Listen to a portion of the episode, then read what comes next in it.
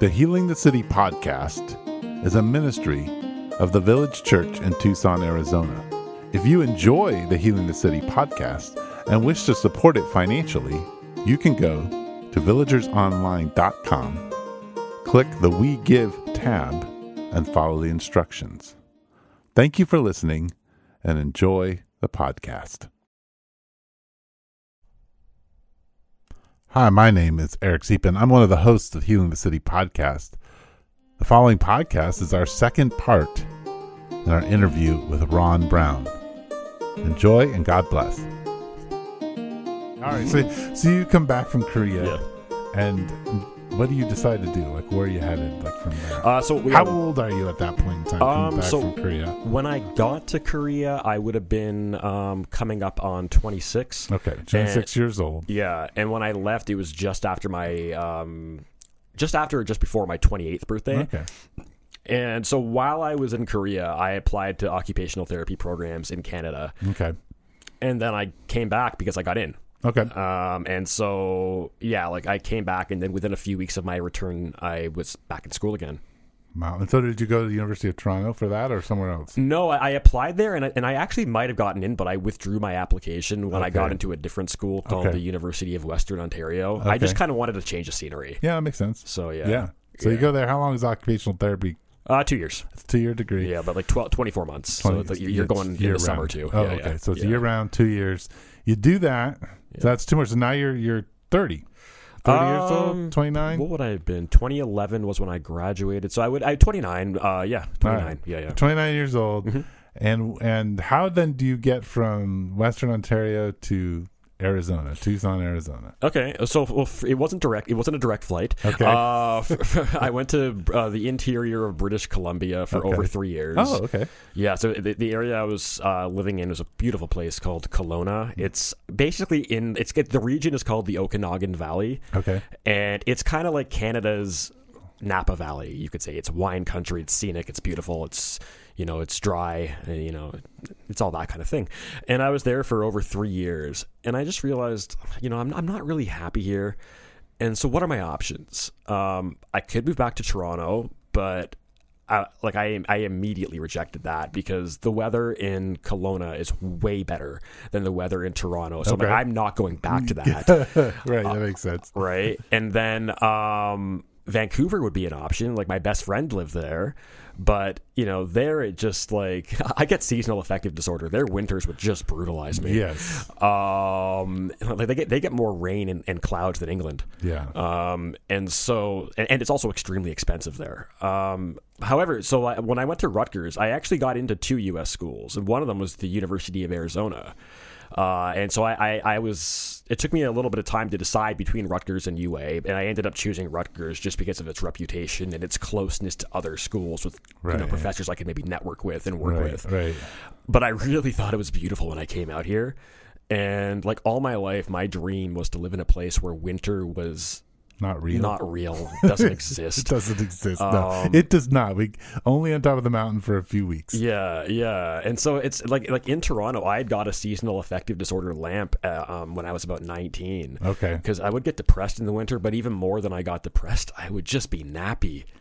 Okay. Um, and so every time I moved somewhere after, among the first things I would do is check the long range weather statistics. Okay. And so, yeah, Tucson's a total slam dunk. I love sun, hate humidity, love cacti, palm trees, mountains, sunshine, mid-sized cities. Wow. Like, you know, how many boxes can you check off? They all got checked off. So you just moved here after, after three years in Cologne or whatever. Yeah. Okay. Yeah. Yeah. And I've been here for seven now. Okay. So you get here and we don't have to do all seven years. More interesting to me is, what people probably some people know because they've heard your testimony, but mm-hmm. others don't, is that that you were a pretty ardent, if a rationalist atheist, agnostic atheist, mm-hmm. but you were definitely in the atheist camp. Yeah, and uh, and now you're a follower of Jesus. So yeah. kind of take us through that transition and how you get to the Healing the City podcast talking about your life. Like, yeah. Um. So it's like, and, and, like, and there were several years where I wasn't just an atheist. I was a militant atheist. Like you would not have enjoyed talking to me. Um. You were mean. Okay. We got I, it. I wasn't mean, but if you said something I thought was wrong, I, I like, or silly, like, I, you know, I wouldn't be afraid. I wouldn't sugarcoat my answer to you yeah, very much. Yeah. Um, But yeah, so I was pretty militant. Like, uh, I even briefly was the president of the University of Toronto Secular Alliance, which is like the atheist club. Okay. Uh, and I did that as a, as as a graduate. Like, I went back to be a part. I wasn't, it, I wasn't even in the community anymore. I'm like, that's how much I cared. Um, but then as the years went on, like, I maintained my agnostic atheism. Um, but I didn't quite have the same fervor. Um, and then... Um, Jordan Peterson had a big influence on me, I think, um, just showing how much wisdom there is in, uh, in the Bible, for example. Like, I would watch him give speeches and lectures, and, and he would cite some biblical verses, and I'd be like, that's actually brilliant. Like, I don't need to believe in God to see the brilliance of that piece of information. Um, so there was that. Um, well, let me pause you there, because I've noticed this in your your nature, and so mm-hmm. I'm curious as to where it comes from. Unlike uh, some people, you tend to be willing to view things, good truth, without like a bias. You you really give it its weight and its credit. And where do you think that comes from? Um, I would uh, give that credit to that to a few sources. So one would be my group of friends growing up in high school and in university, uh, Randy, Rob. I mentioned them both in my uh, testimonial. We were in a group where I remember, um, so they were more interested in politics than I was. I wasn't interested at all. So like when the Iraq war was happening, like Randy was my roommate, and he was like, or actually no, he was my roommate yet. But anyhow, he was like really into that mm-hmm. uh, issue. Whereas I felt like I'm a university student now. I go to the University of Toronto. I identify as a smart person. So I obviously have to have an opinion on this. Right, right, right. But I hadn't I earned the right to have an opinion because I hadn't read more than like two sentences on the whole issue. Sure. And so what would happen was um, I would try and participate in conversations that he and my other friends would have. And I would try to pretend to know things I didn't know and have opinions mm. that I just, that I didn't. You know, like I, I tried to come to opinions on the spot just so like because I felt like an obligation to have one. Right, right, right. And I kept embarrassing myself. And, and so after a few weeks of this, I realized this is a terrible strategy for me. I should say I don't know more often. Hmm. So that there was that. And then um, being in the psych research program and yeah. being a student of John Verveke and, and, and like, you know, other students who idolized him like I did, you could not say something that was questionable without knowing for certain you will be questioned about it. Hmm. And it might be embarrassing for you. Right, right. And so I learned uh, to be very careful in what I say, to be humble when I'm not sure. Um, and to also try and, and, and then also try and, you know, I just think it's a good thing to try and look at things from both sides, because if you don't, then one, you don't understand. And two, that's how you start viewing people who disagree with you as evil and or stupid. Right, right. Yeah. So anyway, we'll go back. Jordan Peterson, he's, he's starting to quote, he quotes verses. You're like, wow, that's wisdom. I don't need to believe in God to really accept this. Yeah. So he, Jordan Peterson is a, a signpost in a sense for you. He starts yeah. guiding you. Um, and you, you were familiar with him already because mm-hmm. you, you took a class from him and even had coffee with him once, I heard. Yeah, yeah, yeah. So yeah. that's for another story. But anyway, your journey into the kingdom of God mm-hmm. starts with Jordan Peterson kind of opening you up towards these things. Yeah, so there was that. But I also just, I wanted a positive community. Um, and like as far as I could think of, okay, these are, these are my ideas for positive community. Um, church was one. Um And the other categories were extreme sports, like uh, things like mixed martial arts, mm-hmm. triathlon running. Yeah. Like I feel like those kind of things where there's like a big hardship and it's a long-term project, they are great for community. It's almost mm-hmm. like a hazing process. Mm-hmm. Um, but the only problem is, is I have severe issues with my neck and my like my lower back, and I got ankle and foot issues. None of those are on the table for me. Um, so, and then I knew Michael Cousineau, um and you know he like he just always spoke so well of this community, and like he, he didn't even need to speak well of it beyond him just saying yeah I basically like flipped my whole life upside down to be a part of this community.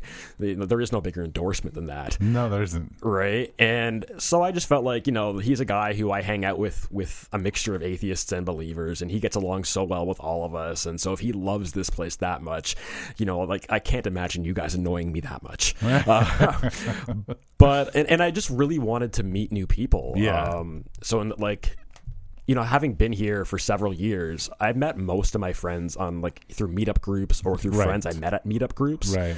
And the problem with um, meeting friends and meetup groups is like I was just going to like general social groups. I wasn't like going to like a soccer enthusiast group, right? Or, where it's like when you go to a group that's just like a social club, right? Um, the majority of the members are going to be people that are not from Tucson. That's why they're there, to meet people from town.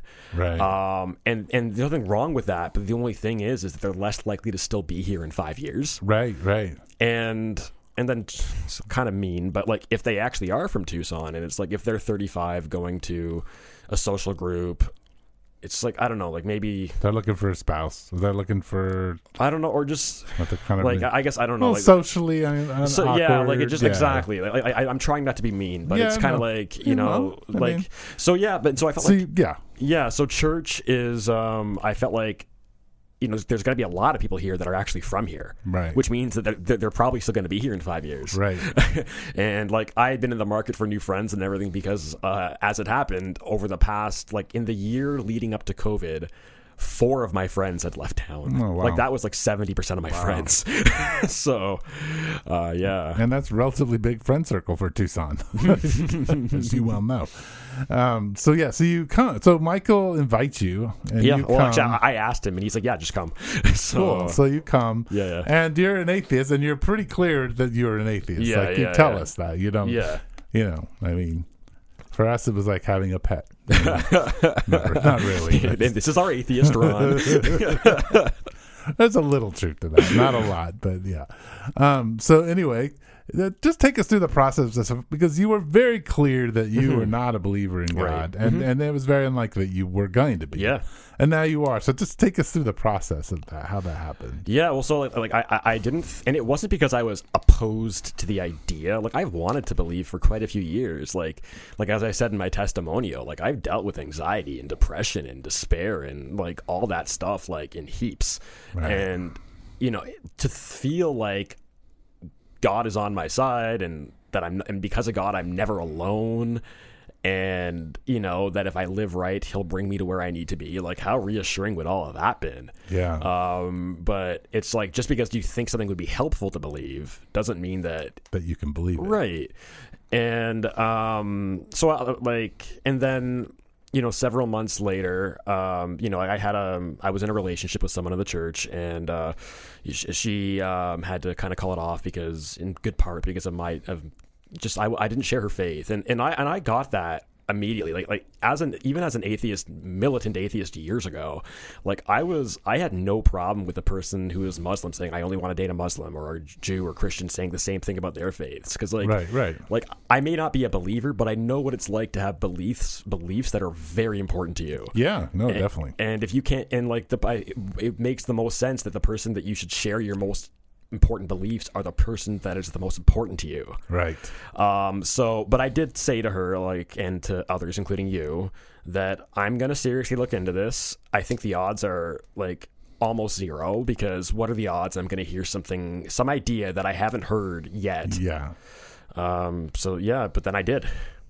And can you just talk, I mean, for those people who are not at the Village who listen to this podcast, yeah. can you help people just, What what was it that moved you from point A to point B? Like, can you, that week basically? Can yeah, you ta- like, tell us the story of the week? I was halfway there within about an hour. um, so uh, several, and I mentioned this in the testimonial too. Um, one of my best friends growing up was a, a guy named John, and um, you know, we kind of grew apart, and so we, we you know we we've only been speaking to each other once every handful of years, maybe twice, but that'd be about the extent of it. Um, I was supposed to go home to Toronto for Christmas this past year, but because of like COVID restrictions and stuff, I ended up canceling the trip. Uh, several months before I was supposed to go, I called him up because I wanted to see about just, you know, meeting up at some point while I was there. And so one day I'm driving home from church, and throughout our whole friendship, we had, we either didn't talk about religion, but if we did, we were both definitely atheists, and we were very much scientific rationalists. Like, he read On the Origin of Species cover to cover in his free time as a high school student. You know, he's read A Brief History of Time, which apparently is the most unread bought book in the world. Interesting. Maybe after the Bible. Um, but um, anyhow, so one day I'm driving home from church, and I'm talking to him on my car phone, Bluetooth, my Bluetooth thing. And I just said, like, you're never going to believe where I'm driving home from right now. And he said, where? And I said, church. And his his response was, "Oh, that's cool. I go to church too." oh, and so, like, goodness. I couldn't believe it. Like, I thought I was going to drop his job, but he dropped mine. Yeah. Wow. Um. And so I asked him, and he's just like, "Well, you know, years ago, like, I started reading into it, and uh, like his neighbors were Christians, and they kind of perked up his interest. And you know, he's a he's a guy that likes to learn and read. That's why he read On the Origin of Species right. cover to cover as a teenager. Right. And so he just started looking into it, and." He just said that, like, basically the more he read, he eventually got to the point where he could no longer not believe, and that's on rational grounds. Um, and he also told me about some crazy experiences he had too, which were just unheard of. Um, but that was the big thing when he said uh, said that. Um, so that wasn't what changed me, because like I, I this was like months before I right, changed. Right, right, right. But when I said that I was going to look into this seriously, I knew that he had to be the very first person I call, because if anyone's going to win me over, it's right, going to be right. someone like him. Um, and so Which, we. Are, by the way, thank you, John. Yeah, thank you, John. I love you. And um, part of me want, part all of me wants to invite you to come down to Tucson, just partly so I can bring you to the church and say, "Hey, here's the guy who did it." Mm. Although he won't take full credit, he'll say at most it was him and God tag teaming me. Right. Um, but um, yeah. Um, so we arranged. It was Sunday uh, that I. arranged that I said that I committed to doing this deep research. Yeah. And so I I messaged him that evening and I said, "Can we talk?" And so we arranged to talk the very next evening.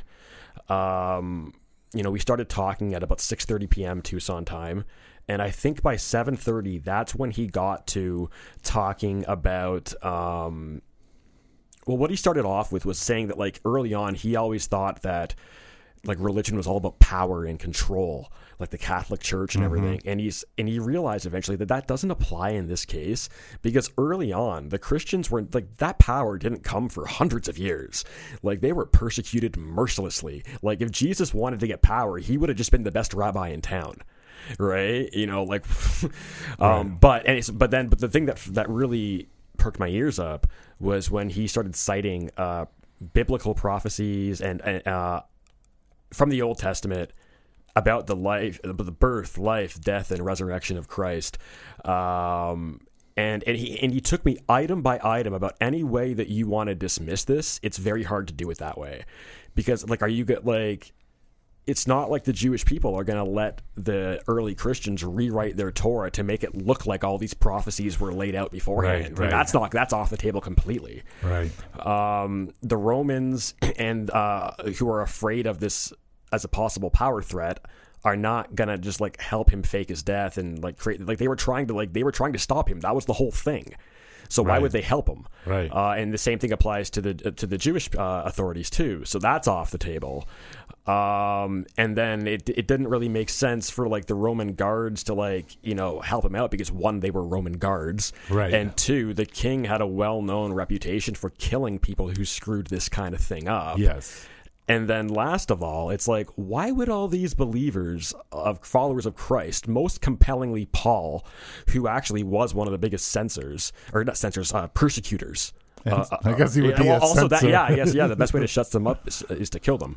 Um, but um, why would they risk their lives, get tortured if they didn't really believe? And then I started looking into other sources too, and it's like, you know, historical sources like that were not Christians would they wouldn't always confirm um like, oh, the resurrection re- the resurrection happened. I'm not sure if I found that.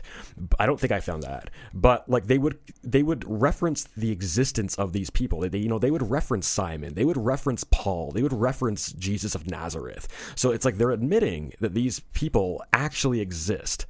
Right. Mm-hmm. And, and and then when you look at like the way that like the early Jewish authorities responded to the miracles of Christ, and that that was probably the hardest thing I had to believe. It's like he turned like a loaf of four or five loaves of bread or seven loaves into enough to feed thousands. Like, really?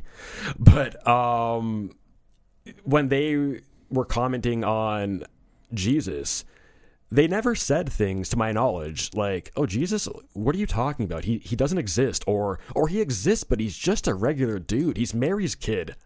You know, like, he he didn't do any magic tricks. What are you talking about? No, they would say like he did things like engaged in sorcery and witchcraft. it's like, oh, so you admit that he's doing things that just boggle the mind. Yes. Right. So like you put all that together. Um, and then you, and then, so I go to bed that night and I just start feeling different in all the right ways. And it continues over the next few days. Mm. And yeah, that was what did it for me. Wow. Yeah. And so then you, you, you got baptized. And here you are. Yeah. I mean, how how many how many weeks have you been a follower of Jesus? Like a month? um, a month and a half? Yeah. Time when, flies. When was the day? It, it, well, I think I committed to looking. It, it was. It happened in late January. Yeah. Yeah. Like. And we're talking March right now. End yeah. So of March. it's it's and, and February is a short month. Yeah. So it's probably been like eight weeks. Yeah, or something like weeks. That. Wow, yeah. that's, that's so crazy. Yeah. Yeah, and I have. It's been so cool just to be along with you, to to watch this happen, and and to uh, to know, as you well know, that I knew it was going to happen. Oh, please tell that story! It's so incredible. Okay, well, I'll tell. So uh, in October, um, as I'm just in some time with God and journaling, one of the things that God told me was that Ron would become a Christian, and not only that Ron would become a Christian, that Michael would baptize him, and. Uh, I when I wrote it down, I, I what I said to God was, "Yeah, that's not happening." Like in my own human belief, like it would have to be a miracle. Yeah, right. There'd have to be like a miraculous thing. And when I hear your story, every time you tell it, it's as if the Holy Spirit just landed on you, and you're like, "You're a different person," right? And you talk about how it even changed the way you look at patients. It changes yeah. the way you look at people.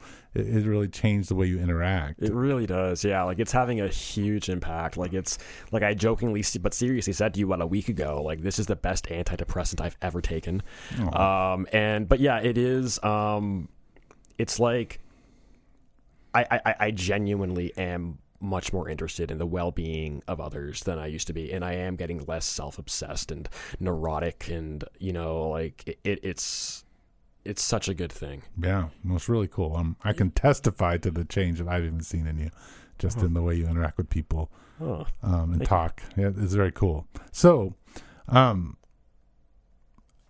so let's just talk, because now you've been a Christian for. Uh, Eight weeks, but you've been in this. What, what's evident is that you've been on this journey for a long time. Yeah. God has been chasing you around, and and He found you here. But you have a heart for people who were in the place that you were in. Absolutely. And yeah. and one of the things that you felt was really key for you was that you could step into a church and understand that there was great wisdom there. Yeah. Without having to believe that, like, there isn't.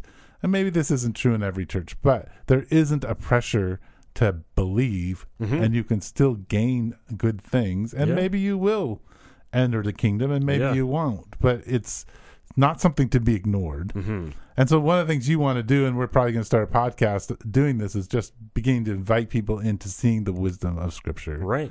Um, and the benefits you, of the community. Yeah, and the community. So can you yeah. talk just a, as a, hey, here's what's happening, here's what's coming, here's my vision. Can you talk a little bit about that? Uh, yeah, well, so the first thing I want to say is um, to any, like, atheists who, you know, want to come out uh, or, you know, want to talk to me or, like, because maybe not, you're not in Tucson, uh, you know, that can be arranged. Um, I, I can make a few promises to you. One is I am not going to try and convert you. Two, I'm not going to try and pressure you in any way. And three, I'm not going to pretend to know things I don't. Um, I also want to say that I still have the utmost respect for atheism. I know how strong a position it is because I held it for all those years because I thought it was just rock solid. And I still do think that it is a completely defensible belief system, um, at least as defensible as the one I currently hold.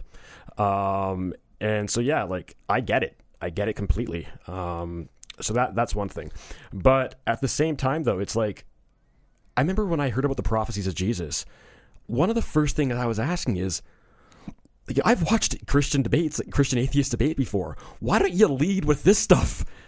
Like, why don't you lead with this? This stuff is compelling. And it's, I asked Michael why, and he said part of the reason might be is that it doesn't lend itself well to the debate format because you need more time to flesh it out than right. debates let you right. have. And uh, that makes sense.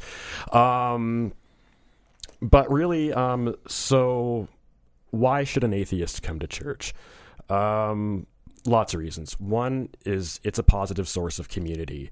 You don't have to believe everything that the people around you believe, but nevertheless, it's a positive community.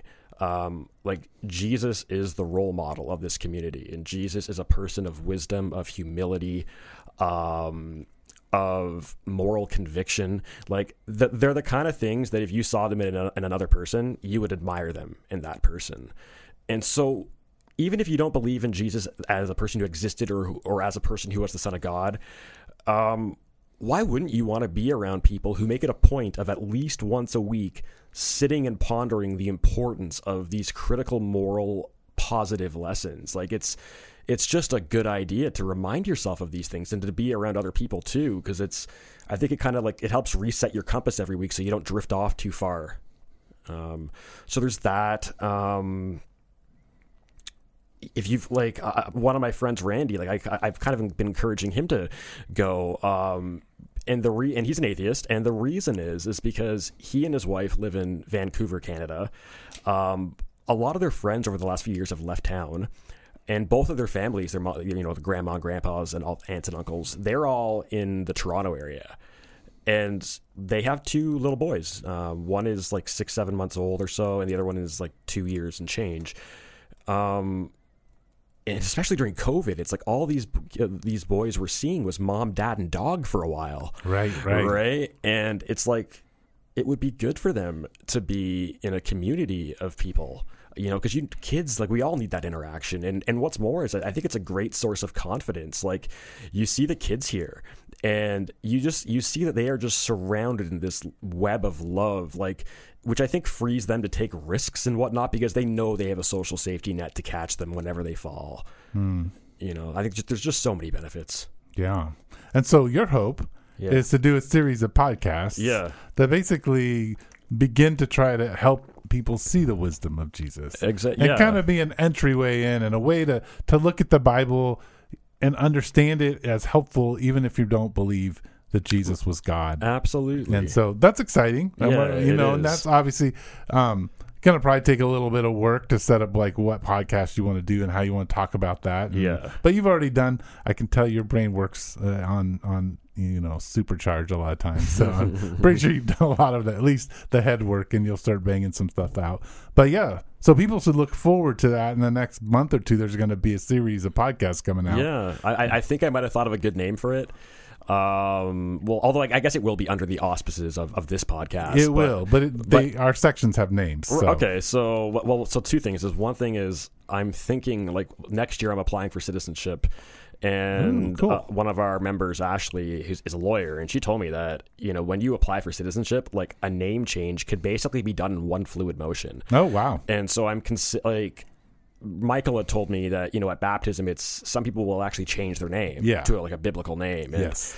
And I'm just, yeah, I'm not changing my first name. One, I identify with it too much. Yeah. Two, I feel like it would be kind of an affront to my mom. Yeah. Um, but re- yeah, it's just too weird to change my, it, it's, yeah. it's, you know, it's yeah. too connected to me. Um, but I am, I think I'm going to change my middle name. I think, I think I'm going to make it Paul. Ooh, um, that's really cool. Which is funny because then I'll be Ron Paul. But I don't have any problems with Ron Paul, so that's no, okay. Yeah, it's awesome though. It's um, cool. And I like comedy, so hey, why yeah, not? Right. Um, but the, I, I just, when I'm reading, uh, when I've been reading the New Testament, it, it's just like his situation, like it spoke to me. Like, you know, he was an intense persecutor of Christians. I was an intense persecutor of Christians. Now, I didn't go killing them like Thank he you. did. No, you're welcome.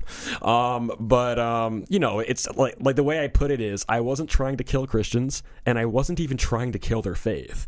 But I was certainly trying to give them the knife to kill their to kill their faith themselves. Yeah. Um, and so, and then now look at the way I'm talking now. Yeah. Right? And so I'm thinking of changing my. I think there's a really good chance I'm gonna, my middle name is going to be Paul in, in, in the next year.